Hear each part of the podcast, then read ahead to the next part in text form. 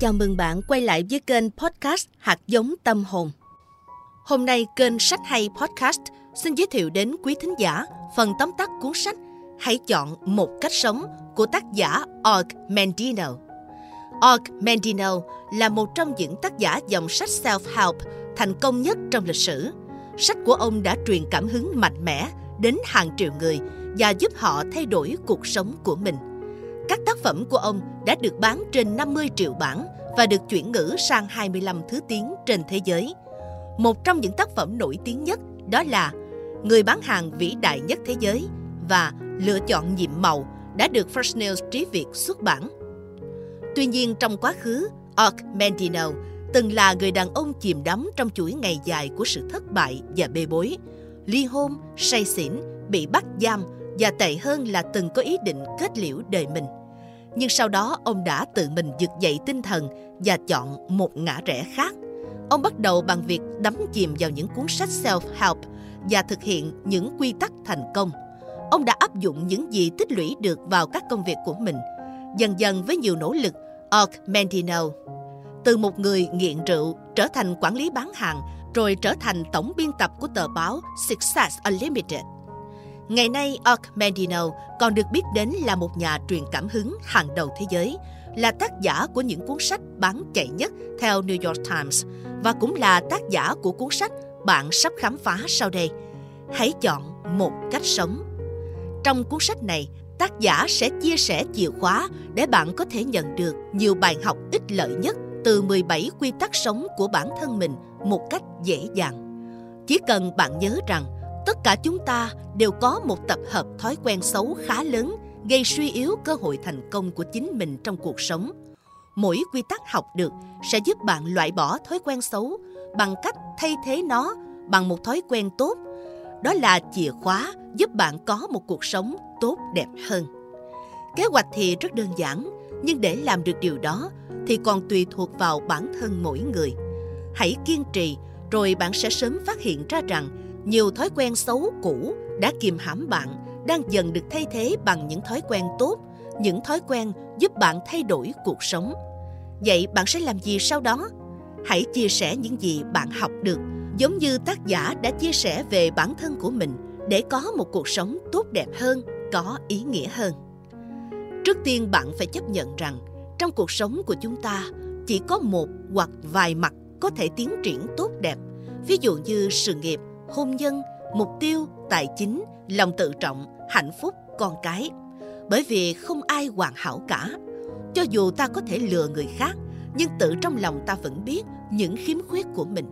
Sau đó bạn hãy chọn ra một số khía cạnh phù hợp trong cuộc sống của bạn, rồi đặt bản thân mình vào đó để dễ dàng tiếp thu những giá trị mà cuốn sách này mang lại. Khi trái tim tan vỡ, khó khăn tài chính, mất việc, ly hôn, không được thăng tiến, thất bại, thất học, cảm giác thua kém, nghiện ngập, thì đó chỉ là một số mũi xiên mà định mệnh công bằng có thể khiến bạn tổn thương một ngày, một tuần, một tháng hay một năm, hoặc có thể là lâu hơn. Tuy nhiên, bạn vẫn có thể đối phó với bất kỳ nỗi ưu phiền nào và thay đổi nó bằng một hoàn cảnh tốt đẹp hơn, một khi bạn có thể thuyết phục chính mình rằng cuộc sống không bao giờ và cũng sẽ không bao giờ là ba trăm sáu mươi lăm ngày toàn nắng ấm, que kem, tiếng cười và âm nhạc. Tổng thống Kennedy đã nói, cuộc sống không công bằng, chưa bao giờ như thế và sẽ không bao giờ như thế. Ngay cả những người thành công nhất, những người được ngợi ca và tôn trọng nhất trên thế giới cũng đều đã vượt qua những thất bại và tuyệt vọng. Và chúng ta có nhiều lựa chọn trong cuộc đời thay vì để bản thân chìm đắm trong thất bại. Tại sao một người nhìn đâu cũng đều thấy sự thất bại, những kẻ thất bại? Câu trả lời đơn giản lắm, bởi vì người đang sống trong thất bại khốn khổ chưa bao giờ nắm lấy những lựa chọn hướng tới những điều tốt đẹp hơn trong cuộc sống, và họ cũng chưa nhận ra rằng mình được lựa chọn. Từ những lựa chọn đó mà bạn có thể bắt đầu hành động ngay lập tức, bất kể tình trạng hiện tại của bạn có thế nào. Và dưới đây là mười bảy nguyên tắc mà tác giả chia sẻ và mong muốn bạn đọc luyện tập hàng ngày để có thể bắt đầu sống một cuộc sống tốt đẹp hơn. Quy tắc đầu tiên là bạn chỉ có thể thoát khỏi thực tại bầm dập cho đến khi bạn biết trân trọng giá trị của bản thân. Một khi bạn nhận ra được những giá trị của bản thân và có những gì bạn đang có, thì nụ cười sẽ trở lại, mặt trời sẽ ló dạng, tiếng nhạc sẽ vang lên, và cuối cùng bạn sẽ có thể hướng tới cuộc sống với sự can đảm và tự tin. Không được như vậy nữa, có một cách sống tốt hơn cho bạn, bắt đầu từ hôm nay. Quy tắc thứ hai tác giả muốn chia sẻ với bạn, đó là hãy cống hiến nhiều hơn những gì bạn được yêu cầu. Khi bạn học được bí mật của việc cho đi nhiều hơn nhận lại trong tất cả những việc mình làm, thì xem như bạn đã tiến gần đến chiến thắng. Hãy làm cho bản thân bạn thật giá trị đối với công việc, đến nỗi không ai có thể thay thế bạn. Hãy tận dụng những đặc quyền của mình để tiến xa hơn và tận hưởng những thành quả mà bạn đáng nhận được. Quy tắc thứ ba sẽ giúp bạn nhận ra rằng sai lầm chính là một cách mà cuộc đời dạy bạn.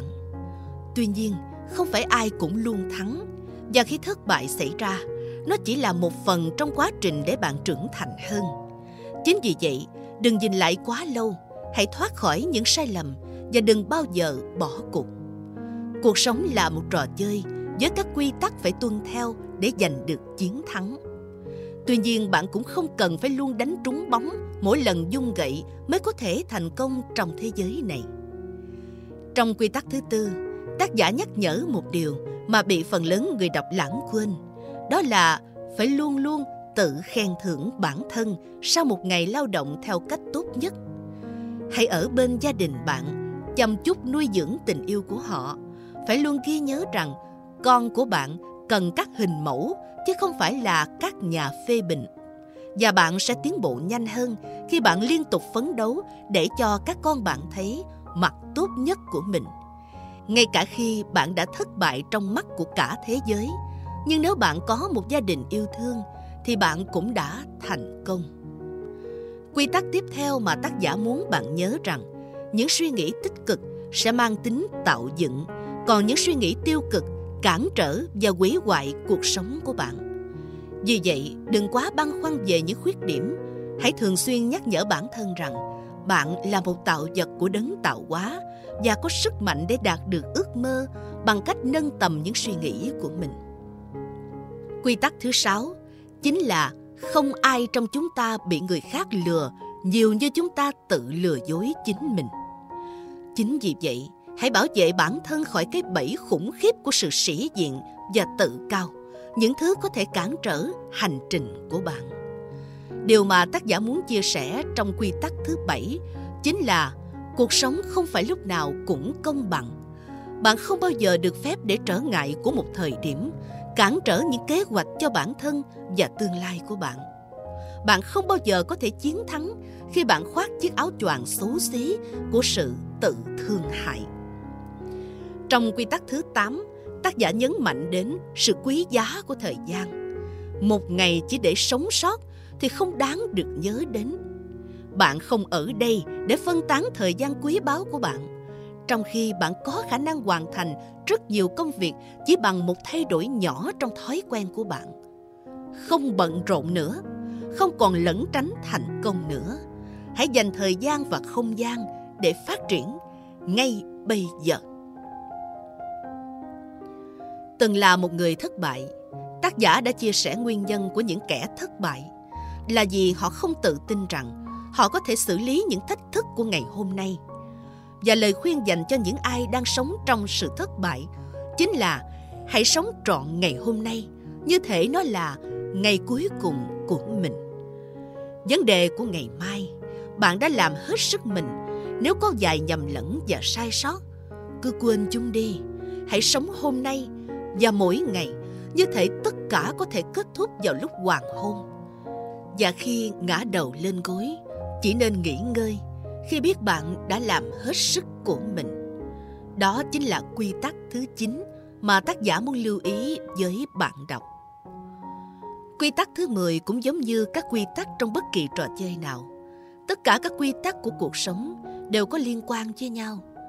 Hãy sống mỗi ngày, như thể đó là ngày duy nhất bạn được sống thật sự, là một trong những nguyên tắc tối quan trọng để hiện hữu trong cuộc đời này một cách hạnh phúc và thành công. Hãy cười vào bản thân và cười vào cuộc đời, không phải kiểu cười nhạo hay trên trĩ thương hại, mà là như một biện pháp khắc phục, một liều thuốc thần kỳ để giảm đau, chữa trầm cảm hoặc giúp bạn sửa chữa tình cảnh thảm hại ở một thời điểm nào đó. Đó chính là nội dung của quy tắc thứ mười một. Đừng bao giờ quá nghiêm khắc với bản thân. Nếu tiếng cười có thể được phân phát ở nhà thuốc, bác sĩ của bạn sẽ kê đơn cho bạn uống một ít mỗi ngày. Đó là một cách sống tốt đẹp hơn. Điều mà tác giả muốn nhắc đến trong quy tắc thứ mười hai chính là đừng bao giờ bỏ bê những điều nhỏ nhặt. Đừng hạ tiện những lời cảm ơn hay lời khen nhẹ nhàng, những điều tốt nhất mà bạn có thể làm.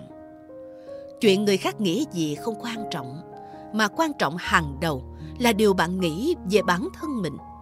Bạn đặc biệt, hãy thể hiện nó, đừng bao giờ bỏ bê những điều nhỏ nhặt.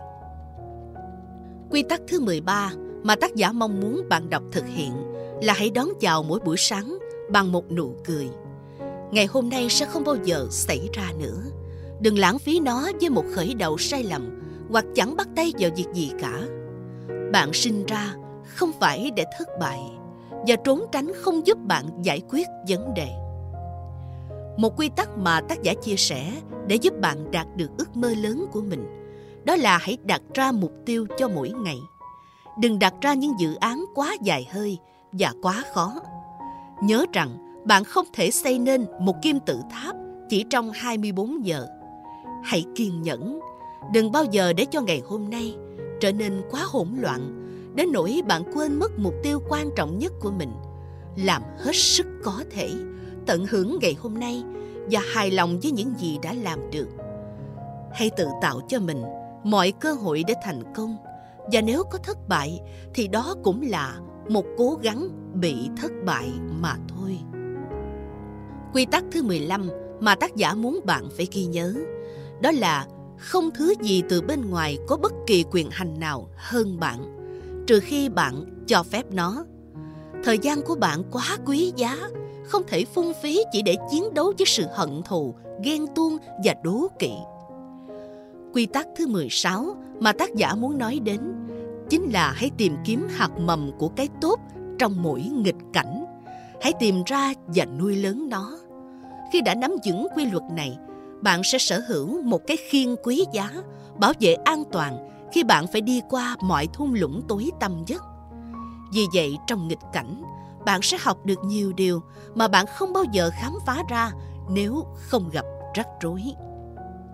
Quy tắc thứ mười bảy sẽ giúp bạn nhận ra rằng hạnh phúc thật sự đang nằm trong chính bản thân bạn. Đừng phung phí thời gian và công sức để tìm kiếm sự bình an, hài lòng và niềm vui ở thế giới bên ngoài.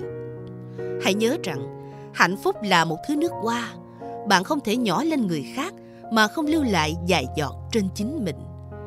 Hãy học hỏi và bắt đầu sống theo các quy luật đã được chuyển giao cho bạn. Các quy luật được giới thiệu cho bạn bằng thật nhiều yêu thương, và hãy chia sẻ thông điệp của chúng đến với những người đang cần hỗ trợ của bạn. Tác giả hy vọng mười bảy quy tắc trên sẽ là mười bảy lời giải đáp cho những vướng mắc về mặt tâm lý dành cho bạn đọc. Những điều ấy rất đổi bình thường, xảy ra hàng ngày, nhưng chúng ta lại hầu như không thể nhận ra và cũng không tự mình tìm được hướng giải quyết.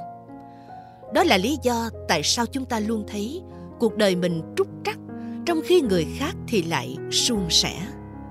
Mỗi ngày, bạn chỉ cần tập trung và làm tốt một quy tắc là đủ. Dần dần bạn sẽ thấy thái độ sống của mình tích cực hơn, vui vẻ hơn. Nếu có một điều mà bạn nhất định phải nhớ trong cuộc đời này, thì đó chính là luôn luôn có một cách sống tốt hơn. Chỉ là bạn chưa từng lựa chọn nó mà